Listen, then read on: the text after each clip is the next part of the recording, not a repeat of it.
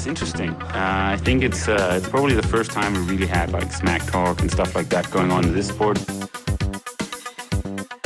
He's definitely been more successful here than me in, in Hawaii. But I've beaten him up many times, and he knows that when all the people aren't around him patting him on the back and he looks at himself in the mirror at night when there's no one else, he knows I'm the real deal. Some people talk and they never won Ironman in Hawaii, so I could talk. I won twice.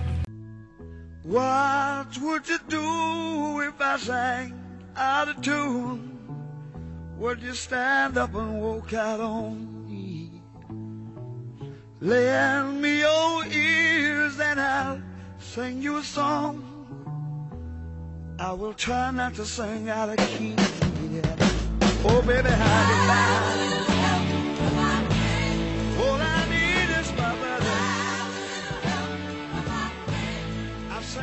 Hello and welcome to this English episode of the Triangle Podcasts. Today I'm sitting in a, in a quite big hall down at the uh, Swim Stadium, as it's called. I have a very interesting guest, actually, Andy Gray or Andrew Gray from Yorkshire.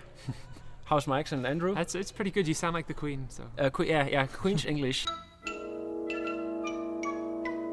How kind of you to let me come. But um, the subject today is um, very, very interesting, and uh, also uh, I think in these years very important uh, because if you are an athlete, training alone can't really make it if you want to uh, to make it big or if you want to earn a little bit of pocket money as a professional.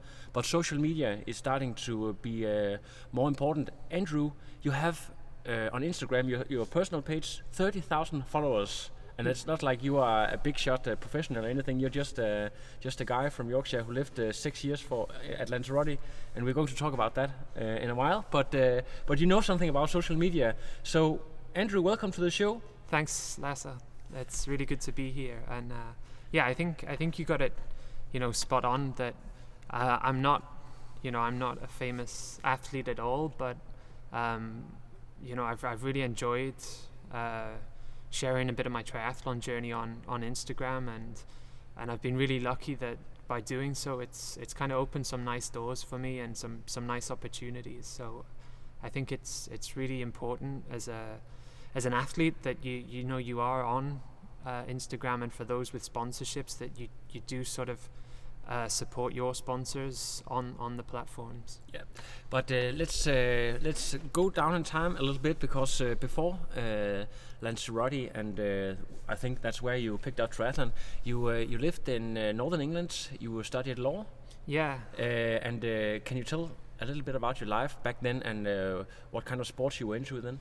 Yeah, so um, while I was uh, in the UK studying, I was playing uh, squash at a at a pretty good level. Um, I was competing quite regularly, um, and then while I was at university, I played for the university squash team, played for the university uh, hockey team as well, Mhm. um, field hockey, um, and triathlon and swim, bike, run was kind of something that I'd, I'd done. I still enjoyed running for fitness, but it wasn't a it wasn't really a, a priority at the time.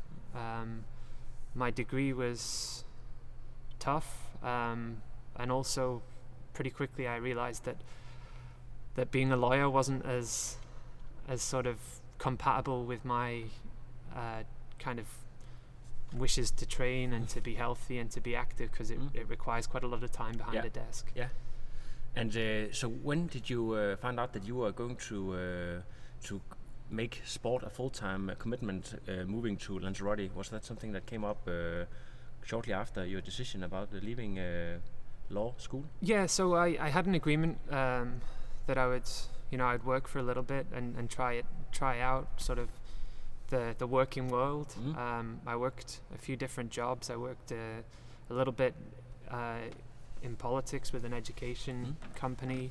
Um, I worked in in sales for a little bit, but I wasn't I wasn't ready to, to give up on, on sport. And then I saw an, an opportunity to, to go down to Club La Santa and and applied for it and crossed my fingers and then I, got, I had a phone call I had an interview uh, and then I remember running around the house celebrating when, Yeah. when they said that I got the job you know. Fantastic. But uh, at any time, did you have uh, a dream to become a professional athlete, or was that never in the cards for you? Um, I think with with squash, I I got to a level, and it was it was quite clear that to go up to the next level was going to be tough. Mm. Um, it's it's quite a technical sport, and and to move to move up, I would have to improve technically. Um, physically, I was always very good, but Mhm. I think technically I wasn't quite so strong. So it was. I remember playing in a, a squash exhibition against one of the, the the professionals, and you know he made me look pretty silly. He could Mm. you know he could do a press up in between points. So Hmm. you know it was it was clear that there was a big gap there. So I just enjoyed playing at the the level that I was at, uh, keeping fit and and you know being competitive. I, I enjoyed that. So you moved uh, to Lanzarote, being a, a squash player mainly. So where did the switch uh, came uh, from squash to uh, swim, bike, run? Uh, did that come right away, or was that uh, gradually? I, I think it came it came straight away once I'd, I'd sort of acclimatized and, and got into the the routine. Um, you know, when you're spending you know hours and hours in, in 25 degrees of beautiful sunshine, uh, being inside on a on a squash court is is definitely not really appealing. So Mm. then I started to to run with the job. Um, you know, we had to take the morning runs and the the afternoon runs with the clients and I started to you know establish some run fitness and then I got more and more into the idea of okay maybe I should you know bike a little bit more. I'd, I'd done swimming and biking as a as a kid. Mhm. um, started to swim again and realized that it wasn't completely there but but it wasn't it hadn't disappeared. So swam and some people you know you see the realization oh you can you can swim. It's like yeah I, I did it while I was a, Mhm. a kid. It, I, I still have kind of the the memory of the the technique, technique, you know yeah, that, yeah, yeah. and Okay, but um, I think there's a rule down there uh, that you can't uh, apply for the Ironman Lanzarote uh, the first year you are there. So uh, did you want to go do an, an Ironman uh, straight away, or or were you did that came slowly after uh, the eager to do uh, to lo- long distance stuff? I think it, it started off just enjoying swimming, biking, and running, and then as I started to get fitter, I thought, oh, I'll try some racing. Um, then I decided on the island there's a, there's a number of races that, that support the the Ironman in Yeah. the in the calendar. So um, I went over to Costa Teguise and I did a an Olympic distance over there. Um, you know, and, and really really enjoyed it, and also, you know, the competitor in me kind of wanted to do better. So Mhm. then I started to dedicate more time to training and. Um, then Party, partying less, maybe. yeah, it definitely went down, but also um, I seem to regularly get the, the Tuesday morning half marathon, so that's getting up at 7:30 to run it, the half marathon for the Yeah. guests. So I, I had to duck out of some of the, the famous Monday nights down Yeah, there. yeah, yeah, yeah, Yeah. yeah, yeah. That's uh, for people who don't know it. Uh, Monday nights. That's usually when the when the employees uh, they go to uh, to the bar big time. So you have to to drink a little bit less, even for uh, for Northern England. They, they're also pretty famous for drinking a lot of pints, right? Yeah, especially where um, you know I'm sort of in between uh, Newcastle, so the the Geordie Shore, Yeah, and then uh, Leeds, which is uh, Brownlee territory. yeah, yeah. So I'm I'm in between, so I kind of get, you know, the the beer approach and the, the the partying, but I think I've done most of that while I was at university. So No, okay, so th- that's out of the system pretty much. Okay, that sounds cool, but okay, um, I can hear you, s- you say that uh, things were starting to get a bit serious. But um, about, g- did you f- want to find a coach or anything to, to get really to uh, structured with uh, training plans and stuff like that? Or yeah, definitely. I like the experiences that that I had from from squash. I knew that I was the sort of person who needed uh, a coach. I, I prefer to to execute a plan rather than spend time on on on sort of making a plan for myself and Mhm. going through it and then then having to execute it. So um, had mixed um, you know mixed experiences with with finding a coach. Uh, the guy that I started off with, he was maybe a little bit over ambitious for my level. Yeah. Um, so and, and, and when you say that, what can you give me an, an example of what do you mean? I think it was just I, I built up too quickly. I, I think it's the peril that most sort of ambitious sportsmen make in the sport. You know, they they their desire for success is is a lot higher than you know their their body is Able capable yeah, yeah, yeah. of doing. So then I, I I did a lot of running. Um, you know, I I got some good results with my running. My 10k time was going down. 5k was was going really good. And, and what times are we talking about for, for Um, the n- nerds out there? So when I when I started, I was running kind of just over 17 minutes for for 5k. It's pretty uh, fast. Yeah, and then posting, I think it was around 37 minutes uh, for 10k, about 40 40 minutes off the bike Yeah. at that point. Uh, and then the the volume took its toll. I had uh, problems with plant my plantar fascia. Yeah. Uh, so that kind of put an end to to a little bit of the racing in that sort of the first 18, 18 months in the sport. Um, and then I decided from there that I would I would commit to, to actually getting a coach who had a lot of experience. Um, and then I went with a guy called Stephan Vuckovic. Vuckovic, the bald guy. Yeah. The guy who got in second at the, the Second- Olympics, yeah. Who, who probably should have won the gold. Yeah, Um, yeah, yeah. And Stephan taught me so much about the Yeah. sport. Uh, You have to, to, to- he's a legend. You have to tell a little bit about uh, for all. There's a lot of um, legends fans out there who, who love the legends of the sport. Tell us a little about Stephan. What kind of guy he is, and also as a coach. Um, as a as a guy, he he's just the nicest, the nicest man. Uh, you know, you could expect. He's humble. Um, I don't think. I- But, but a volume guy though. yeah, huge volume but guy. it's it's kind of it's it's the German the German approach of of you know you run at the the right temp at the right tempo. So Mhm. we did a lot of lactate testing Mm-hmm. uh, for for bike and for run. Uh, you had your zones, Mhm. and he was very sort of strict on on the zones, and he wasn't afraid to tell you if you know when you when you retested your your lactate. He can you know he reads it like a book Mhm. and you know he says yeah you've been you've been biking too quickly or you've Mm. been you've been running you know you've been running above pace Mm. and and there's nothing worse than thinking yeah I did like he's, yeah. he's got the absolute story just from you know taking a blood sample Yeah. and and reading your your heart rate and and your pacing Yeah. um and his his knowledge of the sport was just amazing Yeah. um like I couldn't have asked for for a better a better coach um we built up volume Yeah. um, he got me to a stage where I could,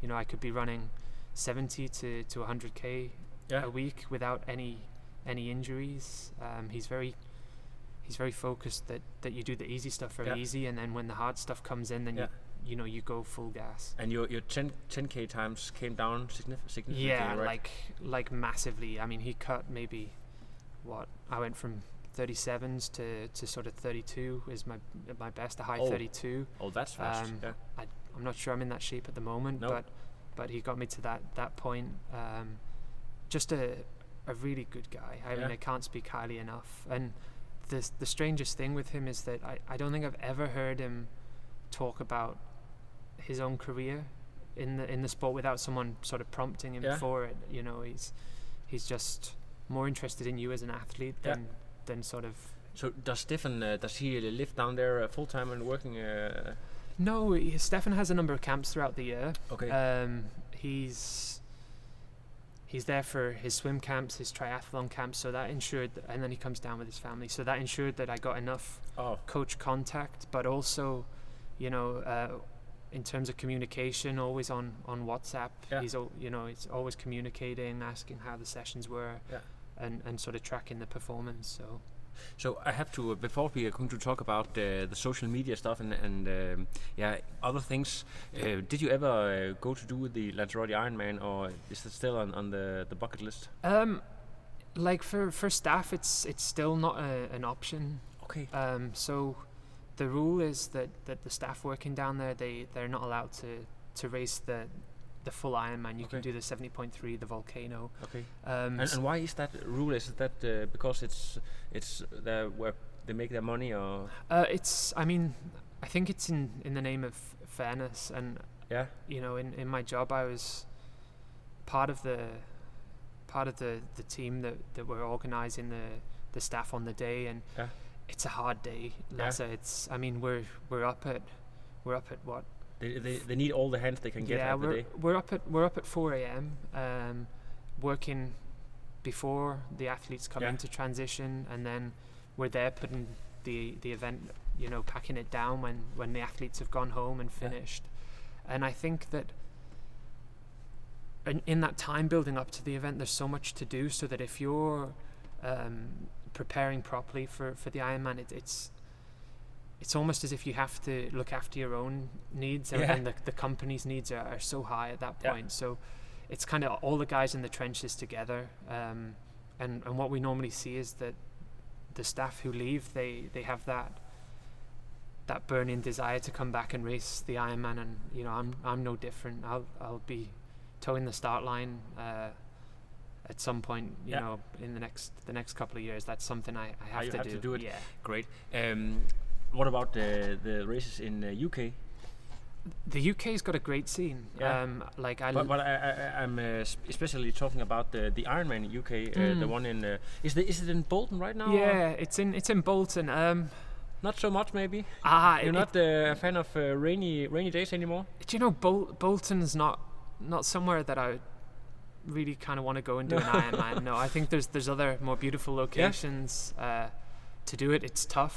Yeah. It's a it's a tough Ironman. You know the the course is a is a good course, but ah, I think it would be hard some of the some of the mornings where you you know you're really under a training load to, to drag yourself out of bed with the thought of Bolton. You know, I, I'd, I'd prefer Lanzarote. yeah, or, yeah. Oh, yeah. I understand that. Um, you have been there for six years. Is there any year in particular who uh, stands out? Uh, uh, here, I'm, I'm talking about the the professional uh, wins. Is there anyone who are in particular spectacular?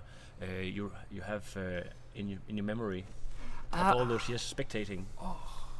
I like uh, um, Jesse Thomas. I think. oh, yeah. I'm- That's two years ago, right? Yeah, I mean, another just cool guy. Um, you know, he's with his uh, sunglasses. yeah with his aviators, but just there's so much more. He's he's just a, a really kind of friendly guy, and, Yeah. and and he has he has something that makes you want to root for him. So Yeah. when he's going up against Frodeno, and Mhm. you know that was the the superstar of the of the race that you know Jan Frodeno was there, and then to see Jesse Thomas just start to run and start to run and yeah, that was that was such a cool race. He's Yeah. he's a really nice guy. Um, it was also great the last year to see Lucy Charles Yeah. uh, win the race. Yeah. Uh, Lucy had been training at La Santa a lot, Yeah, quite a lot. Yeah. and yeah, it was nice to see her have her moment. So, so w- did you still work there when she was training for Kona, or had you just left? Yeah, Because so she, she was there for eight weeks before Kona. eight weeks. Yeah, I was I was still there. Um, I was Have still you uh, have you uh, any? Um, maybe you can uh, you can tell a little bit about uh, some of her training if you if you have uh, been peeking a little bit. I think her and her and Reece they Yeah, Reece, uh, Reece, which is her trainer and boyfriend. Um, they they were doing some some really cool stuff in the pool one day. Um, so we were we were in a lane and just watching them whiz by in the in the next lane side by side, and um, I was trying to figure out what the actual session that they were they were doing was, and it was it was an 800, but it just seemed that there was random random changes of pace, Mm-hmm. and and you know I asked Reece after the, the session, you know what what was that training session about, and apparently it's a competition that they have within their 800 so that Mhm. um, one of them can choose when to sprint, and then the other one has to match the the pacing. Mm. So it's it's it's a really sort of spontaneous efforts within. That's so cool. I know actually, I know that from running. We call it uh, in Danish kongens efterfølger, the king's uh, successor. I, I, I don't Yeah. know how you say it, but it means that uh, the the guy in charge uh, decides the pace uh, in running, and I've, I've never heard about that in swimming. Um, so that's that's that's pretty cool. Yeah, and it, it looked it looked in, insane when you see how fast you know Lucy and, and Reece both swim, and then to see them, you know, their their normal 800 paces kind of flat out for most people. Yeah. But then to see their turn of pace, it's like, Whoa. okay, Yeah. that's that's some serious swimming going on. Yeah, there. and Lucy, she was only like what five or six seconds shy of the Ironman uh, record in, in Kona. So we know that she can she can really swim, and she's only like 24 or something yeah, like that. she's she's super young. I I, I read uh, somewhere that she's she's confident that that, that record is gonna yeah, is gonna fall. she's going to smash it. Yeah. Yeah, that's that's so cool. But um, you went to Lanzarote. You've been there for six years, and uh, actually, uh, when you left, you were in charge of. Can you tell about uh, your your work uh, status in the end? You, you were in charge of uh, all the all the green. The green team, yeah, Yeah. that was. Um, I think that was part of the reason that I stayed down in in Lanzarote for for Yeah. so long was that I had a a really good opportunity um, to to move up in the in this sort of the the management system within Club La Santa. So then I could kind of put my imprint on the the weekly program, but also you know shape the the teams that that were down there. Um, and it was it, it was really nice to work with the the guys in in the green team. I mean, you know, every single one of them are are friendly. They're they're sociable. They're they're fun to be around. So it was it was a real pleasure to to manage them. And sometimes it, it didn't really feel like a A like job. a management Yeah, job. No. Hey, am I supposed to get paid here? yeah. Okay, uh, but but can can you be, be bossy uh, to if you have if you have to do uh, a job? Can, can you be bossy with people you're actually also friends with, or is that tough to Um, find the balance between uh, job and being friends? Oh, I think if you ask the guys, they'd say that that I you, could you put be- on your boss glasses. Yeah, I think I think if you ask the guys down there, they'd tell you that I can be I can be bossy and Yeah. I can be a little bit fiery uh, Yeah. sometimes. But I always try to, you know, to be a good a good leader Mm? uh, and to- Lead by example. Yeah. yeah, I, I always tried to, and and you know, in times where there there were, you know, people in the team who who needed maybe some some sterner words, they kind of, as long as they they have the respect that they know that they've, you know, they know what they've done wrong, and they're Mhm. they're kind of pretty open to. I'm keen to know the alcohol politics as a place, you know, uh, into sports and people. They are they're also famous for they party on Monday. But what what's the people can't be be drunk uh, at job all the time or what? no, definitely not. No? Um, you know, the Monday is uh, is the day that the, the, the guys in the team they do the the green team show. Yeah. Um, they after the show they have some some social time. Mm. Um, they go out, they enjoy themselves, but you know they get up for work Yeah. in the morning and they're in a, a state to work. Yeah. Um, it's it's kind of a, a culture of you you work hard Yeah. um, the guys, you know, they know what's expected and, and they, they deliver it. Yeah. You know, they're they're there, they're teaching the instructions, they're leading the runs, so they're they're pretty professional in, Yeah. in that respect. Cool to hear. Um, social media, which we're going to talk about now. Um, when did you uh, find out that uh, that was something you were interested in and something you were really good at? Um, oh, thank you. Um, I think so. With social media, it was uh, in in Lanzarote. You you know you've you're doing when you're doing a job for so long. Um, there's always a lot of people who are who, who are asking you every day about your your training or about your your ideas on coaching and you know what you're getting up to and and to start with. Um, you know, I'd had jobs previously working in online marketing. Mhm. Uh, my brother has a company uh, and now we've we've merged together. Um, and it's it was just to start off with. I I started to share some thoughts on on training and, and some pictures from my rides and my runs, and then I found that people started to respond to it. Um, I was also super curious about how these accounts with you know thousands of followers how how they were doing it Yeah. um, and then I'm a bit of a nerd, you know. Yeah. I, I I like to understand the how Yeah. and and the reasons that things happen. So I just spent hours and hours on on social media, Yeah. um, reading about social media, thinking about social media, and and trying things out. And Yeah. then I started to to understand the platforms Mhm. better, um, and my following grew. Um, and then as it started to grow, I started to feel a little bit more responsible for actually delivering good content and good Yeah. information. Um, So you're uh, you're quite picky uh, what you, you put out there because you want it to be uh, to be what do you call it the the right pictures, the material to be right. You put out there, or Yeah, for I mean, I think it's kind of a balance. So with things like Instagram stories or, or Facebook stories, I, I'm I'm not so picky. You know, I'm I'm quite happy to take a picture, like saying, getting up early, you know, another 5 a.m. Yeah, yeah. start, need some coffee, and and that's kind of quite relaxed. But for the for the images that I put up, I I always try to to get the best sort of image from Mhm. from that training, and Mhm. and you start to think about all sorts of things that you know I, I never thought about before. I never thought about oh where's the where's the sun okay, right. So if I put my, you know, if I put my camera here, or if I get someone to take a picture from this angle, it's it's gonna come out, you know, rubbish. But Yeah. if I do it this way, it looks it looks good, and Yeah. you, you start to develop like a an awareness. Yeah.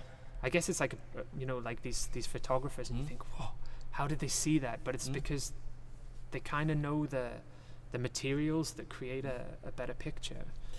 I have uh, one uh, one question because there will be some haters out there to say, okay, today uh, the Triangle is going to meet with uh, Andy Gray, and he has th- thirty thousand followers on Instagram. Say, oh, he probably paid paid somebody to get this mon- this many followers. Is that how it works, or um, you you can't pay uh, to get that many followers, or, or, how, or Ah, for sure. I mean, I think there's there's people out there that have that have bought followers. Yeah. Um, you know, personally, I've I've never done it, and I would never, I would never advocate uh, doing it. You know, it's Is it, is it too easy to uh, for companies to find out? Okay, this guy he, he actually hasn't got these uh, followers. They have bought all of them. Or is how, how can you I mean, look through that? I mean the thing the thing to look at is look at the the posts that they're Yeah. they're putting up, and and you know you can see how many likes people are, are picking up Yeah. per post. You can see the the the community reaction. You can see if people are, are commenting on Yeah. on the posts. So you know. e- it's, it's easy to, to spot uh, which which is is fake, quote unquote, and uh, which is uh, is true followers. Yeah, definitely, and especially if you're you're in the industry, you can you can track that, and Yeah. and I think the thing that's quite interesting that's going to be happening throughout 2018 is Yeah. that um, brands are no longer going to fall for you know these accounts with big fake followings Yeah. because um, the plan is that the platform will uh, integrate shared um, shared sort of influencer advertising so that then the the brand actually gets the the data from Mhm. the posting so the brand will be able to see okay this this account here has you know it has 100,000 followers but the campaign only got you know it got 100 clicks Yeah, something's yeah. Something's, something's, not right. Yeah. here um, and I think that's going to be I, I can't wait for that to happen No, you no. know it's So- it the people who are adding value to the platform are the ones who are going to really win in the next 18 months Yeah. So um, you started to build up um, Instagram, and what about uh, Facebook? Because if if we talk about uh, my podcast, for instance, I I used Facebook to begin with, but I started to notice that after a while, the it, the clicks sort of uh, died out a little bit. Uh, I had uh, the same uh, number of listeners, but uh, there wasn't this interaction. Then I then I started to notice that okay, it's on Instagram, but not only on Instagram. It's in the Instagram stories. That's where all the response get. Have you noticed uh, there's a, switch going on from, from Facebook to Instagram or or any other social media which uh, which people don't maybe think about um, this switch? I mean, I think at the moment uh, I, I'm putting a lot of attention in, in Instagram because the the way that you, you have to think about it is that, that Facebook's been around for a long time, Yeah. and and the, the Facebook platform has now got um, it's got very com- complex, and and what what's generally you know generally happening is that the companies have moved over to to Facebook uh, and and the companies want to to advertise on the platform. And Facebook's you know met that response Mhm. with their their ad campaigns.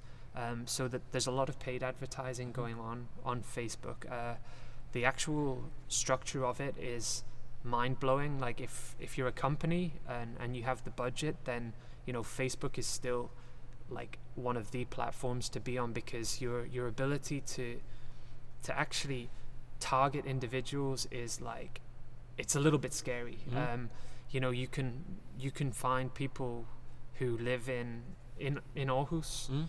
who have shown an interest in triathlon who are male or female aged between you know 18 and You could be very very specific. you can you can literally put a put a pin into it and Yeah. make sure that okay these people get shown my advertisements Yeah. and, and if you've got the you know if you have that sort of understanding of your your business demographic, Yeah.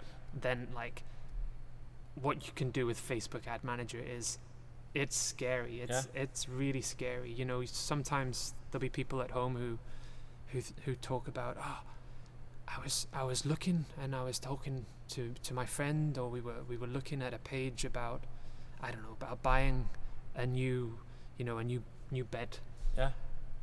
and then I went home and I, I opened my phone and on Facebook and then all of a sudden I'm seeing the same bed it's like it's like they're listening to me well Yeah, yeah. they are listening to you, Yeah, but they're they're not using their ears. They're they're using things on their their their website. Yeah. Um, you know, they're they're monitoring your behavior on the platform, and they're using their their ad platform to deliver what so you're it's actually like uh, in the old Eastern Germany where everyone was a spy uh, coming through. now in modern times, uh, Oh, for for sure. uh, it's. I mean, for a business, it's it's perfect, Yeah. and you know, for for individuals, maybe when they're trying to enjoy a little bit more downtime, then Yeah. they're they're going on to to Instagram and Mm. they're, you know, they're scrolling through a few posts and seeing Mm. what's going on. Um, but I think there's there's definitely a benefit to being on on both. Mm. Um, there's content that you can you know you can use on both platforms, or there's there's content that you should maybe uh, create specifically for um Facebook. Mm. You know, you can do the longer video postings. of course, yeah. You can link to your to your website a lot Yeah. easier. Instagram is, is very visual at the Mm-hmm. moment. It's it's sharing, you know, your images. There's the emergence of the the Instagram ad platform, which Mhm. is is something to, to think about to, to sort of to grow these Oh yeah. these companies.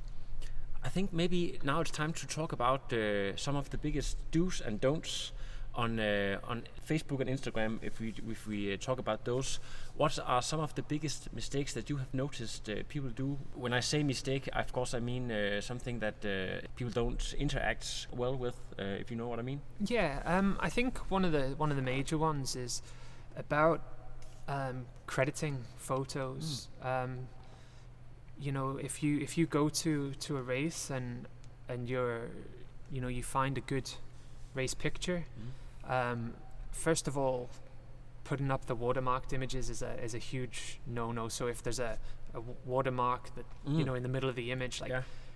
you know the the photographer's livelihood is is through selling these these images. Yeah. So you have to That's, decide. basically stealing. Yeah, it is, and and it's you know it, it it cheapens your your page a little bit as Yeah. well. You know, have pride in it. Mm. It's it's like you wouldn't walk around the street in a in a jumper with a big shopping security tag on it. no, you know, no, no. you you wouldn't do that. You'd buy the jumper if you liked it, and Yeah, of course. and then yeah. you would wear it with with Yeah. pride. So that's that's a big one.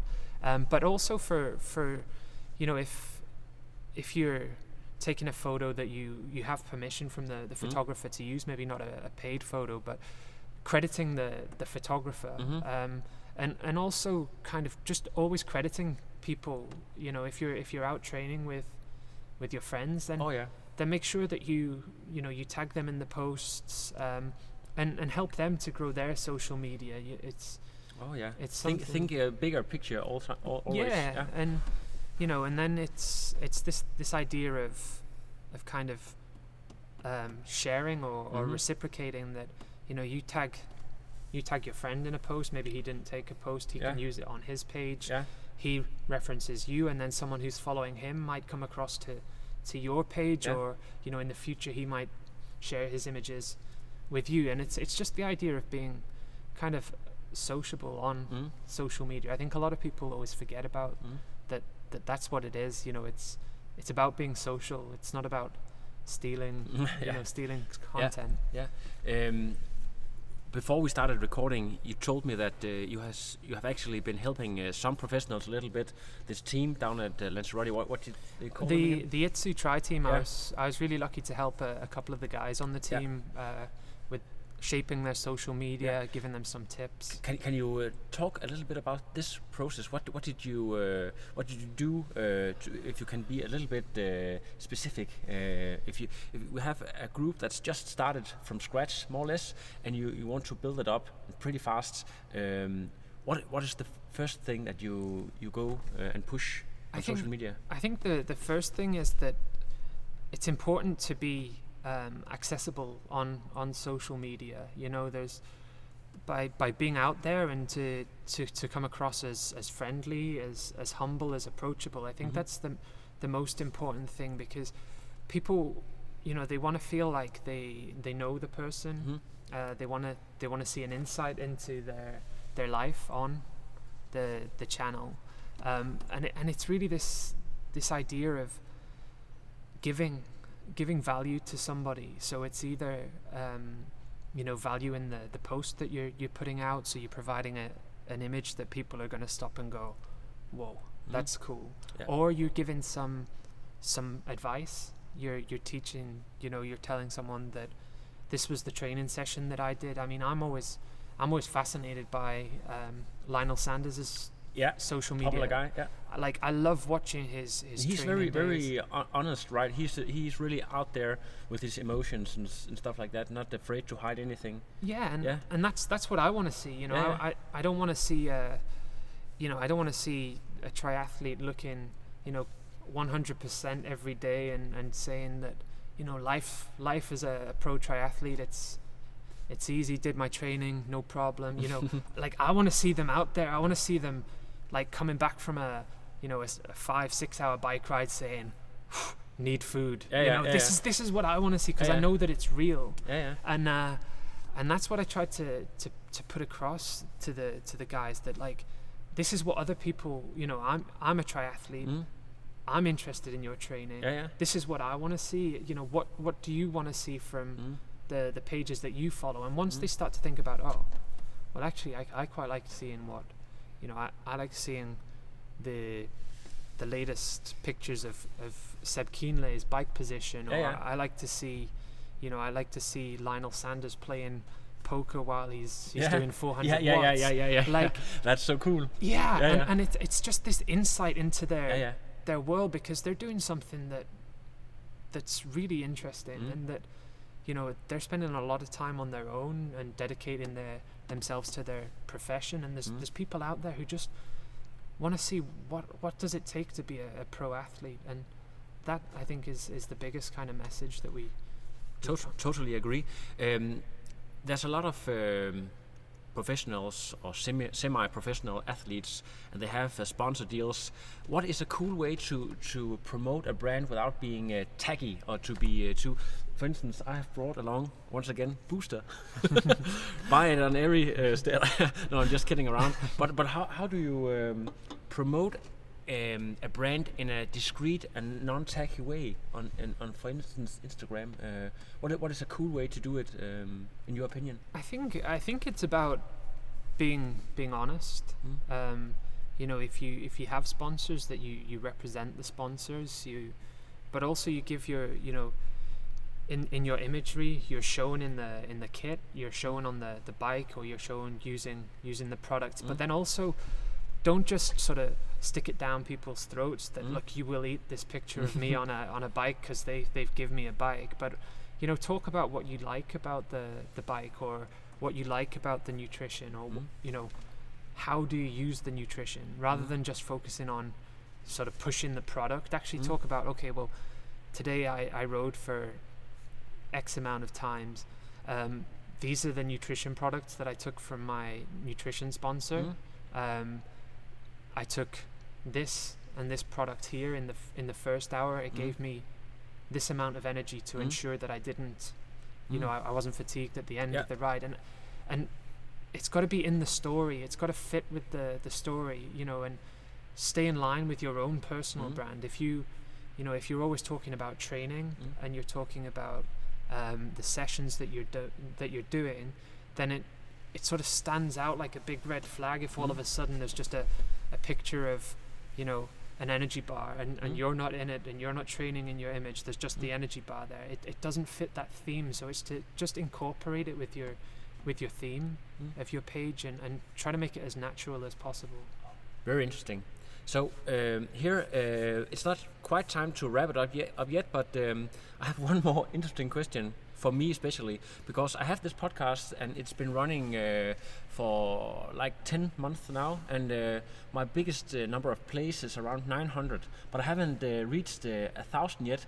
Maybe you have some some tips for for uh, reaching out a little bit more or or get more followers. Definitely. I, I mean, having a, a personal brand like your your podcast, I think it's I think it's important that you you get out there um, so that you you share your content, you you upload the the podcast, you put a lot of work in into the podcast. Um, you know, one thing to to do instantly is to ask you know people who are listening if you know someone who's who's actually interested in triathlon who maybe hasn't listened to the podcast, if you ask them to give give it a listen, and Mhm. if if all of the 900 ask one new person who hasn't listened Yeah. to listen next week, we're on 1,800, and it's Yeah, yeah. it's done pretty straight.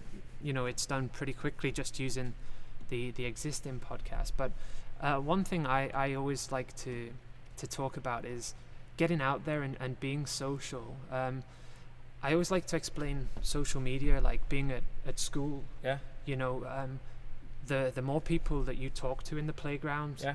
in this instance the the platform, Yeah. the the more people become aware of, of Yeah. what you're doing and, and you know if you actually go out onto to Instagram and you spend you know if you spend an hour where Mm. you're you're looking through your your Instagram feed or you're you're typing in Mm. for example I don't know uh, swim bike run hashtag swim bike run DK or, or one of the, the Danish or, or international hashtags and going on. And if you see an image that, that you like click on it have a read of the caption and then just write them a write them a message saying you know I, I loved I loved your your thoughts here. What do you think about? And ask them a question that, that you, Mm. you're genuinely interested in. And you'll be so surprised at the the response. You know people will be replying to you. Yeah.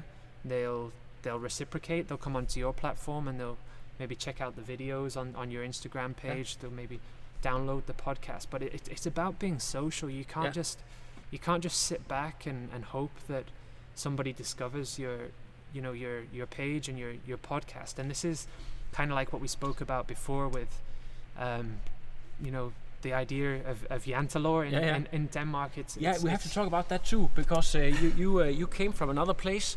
Uh, you come from uh, yeah, England and you lived at uh, Lanzarote. But but uh, moving to Denmark, where we have this, as you say, Jantelov, where people shouldn't brag too much. What have what's your thought about uh, this Jantelov um, in association with the social media? I- I think it's I think it's really hard. Um, I, I think it's all about how you frame social media. You know, if within within the Danish culture, the idea of of Jantelov is is pretty like ingrained, Yeah. and and I think it's I think it's an I think it's nice, but I, I also think that in in some ways people are a little bit scared to to go out there and, and say, hey, I'm I'm doing something cool, check it out. Yeah. Um, but also, I think people are are scared of what others will think Yeah. of them And, through and, through and doing how how how uh, how, ca- how can you get rid of this? I think I think you just have to really think about like value. I, I keep coming back to the idea of, Mm. of value. It's something that that I always try to sort of live live Yeah. by this approach of that I want to like I want to give people either my knowledge or I want to you know I want to give them something that I know to help Yeah. them and and if I'm if I'm doing that then I'm not I'm not bragging because Yeah. I'm, I'm doing it with the right intention that, Yeah. that I'm, I'm trying to just share my, Yeah. my journey and you know there's there's going to be people out there who who hate the the content maybe that I that I put out Mm.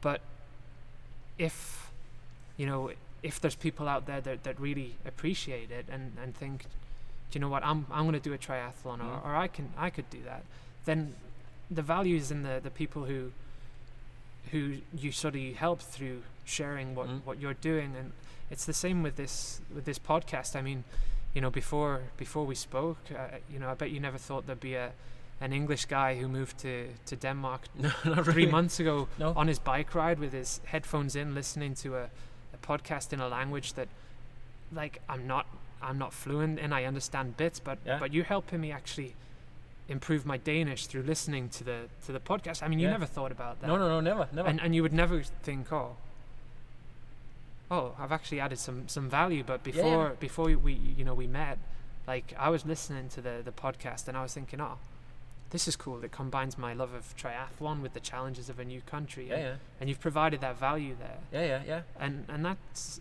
you know that makes it a little bit easier when you know that you've you've actually helped someone to you know to to feel more at home and to, to work on things. Actually, when you say that, uh, something that makes me the most proud is when people attack me on Instagram saying uh, that the triangle helped me finish this five-hour ride on the turbo. Uh, that's that's sort of uh, yeah, that's really make make one proud that you you helped uh, people push through a, a tough session or something like that. So that's uh, that's really that's really true. Um, do you prefer Andrew or Andy? Um, Andy. Uh, Andy. Yeah, my mum. My mum only calls me Andrew. yeah, Andrew, come to the room, and Andrew. that's when I've done something wrong. So yeah. yeah, And Um, Andy, um, I bet there's companies or uh, athletes out there who maybe um, want to reach out to you to get a little bit of help. Maybe uh, you can uh, take a look at their page, or you can uh, help a company, uh, yeah, doing some uh, spice up their Instagram. How, how can they get in touch with you? So I mean, they can they can contact me. I'm on most of the the channels. You can either contact me via my my own Instagram, which is andy.gray g r a y 87, uh, or um, at the the Gragency SoMe. Um, the Gragency is the name of my company, or you can check out the gragency.com and there's a, a button at the bottom where you can kind of contact me. There's my phone, my email, uh, Skype, etc. So they can they can reach me through there. And I think you know it, there's something there for for most people. Even if it's that you have some questions, then you know ask me on social media. I, I try to respond to, to everybody. And uh, are you uh, able to answer in uh, in Danish yet, or uh, do you prefer English? Um, I can try. I mean, I, I have to get better with my Danish. Yeah. I'm I'm I'm definitely not fluent. I've spent a, a lot of time surrounded by Danish people, so my understanding's a lot better than my my spoken Danish. Yeah. But but if you want the best answers, then then you probably should email me in in English. yeah, most Danish people are, are pretty good in English, so there shouldn't be a problem there. But uh, that now we know. So uh, I, I want to know: Are you uh, are you done for your training today, or do you have to go home and do some doing some turbo or running or So I, I have a turbo session Yeah. uh, this evening. Uh, I- Zwift? Yeah, I'm Yeah. I'm I'm getting into it. Uh, Yeah.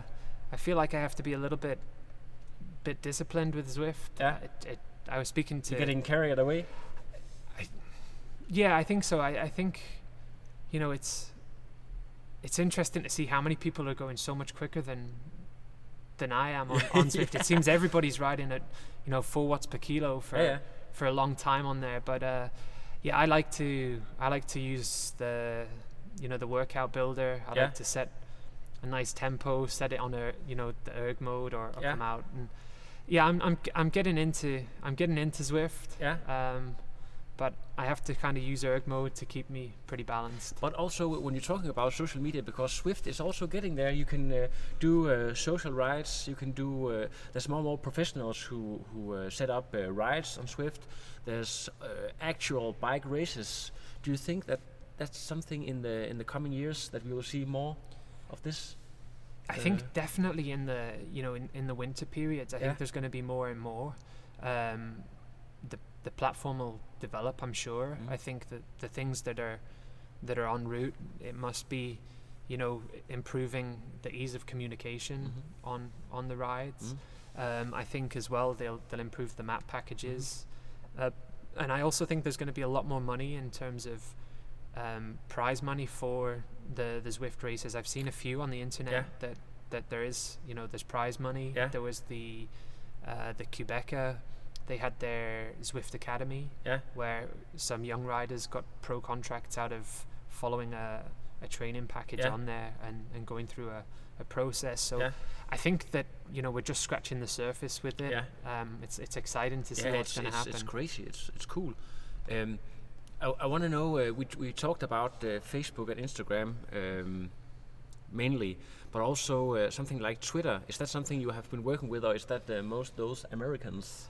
Um, see, I I use Twitter, but I'm not I'm not all in on on, on Twitter at the moment. You had to be a bit witty to uh, to get the followers, or, or maybe uh, Um, harsh. I don't know. Uh, I don't know. I, I, I think that for me, uh, sort of my strengths are, are kind of combining the, the imagery with the the sort of the thought processes Yeah. and, and as you can probably tell you know I'm a, I'm a bit of a talker Yeah, yeah. Uh, so I love that. so uh, like 140 hun- 140 characters isn't isn't really enough for me to, to, to get my point Yeah. across Oh, I love.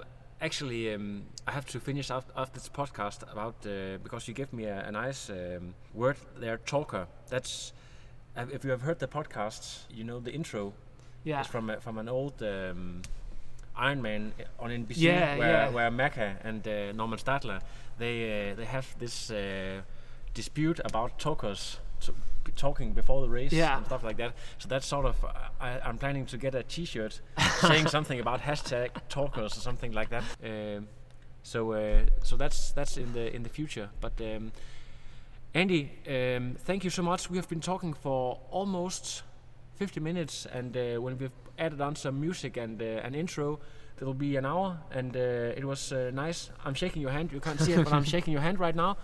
Um, I hope you uh, understood my uh, my English. Uh, yeah perfect Perfect. Yeah, I understood. I understood you as well. So Ah, good. that was great. So uh, there will be a lot of cool content uh, in the future. So stay tuned, folks, and uh, bye for now uh, from Trioracle and Andy. Andy Gray. thanks Thanks, mate.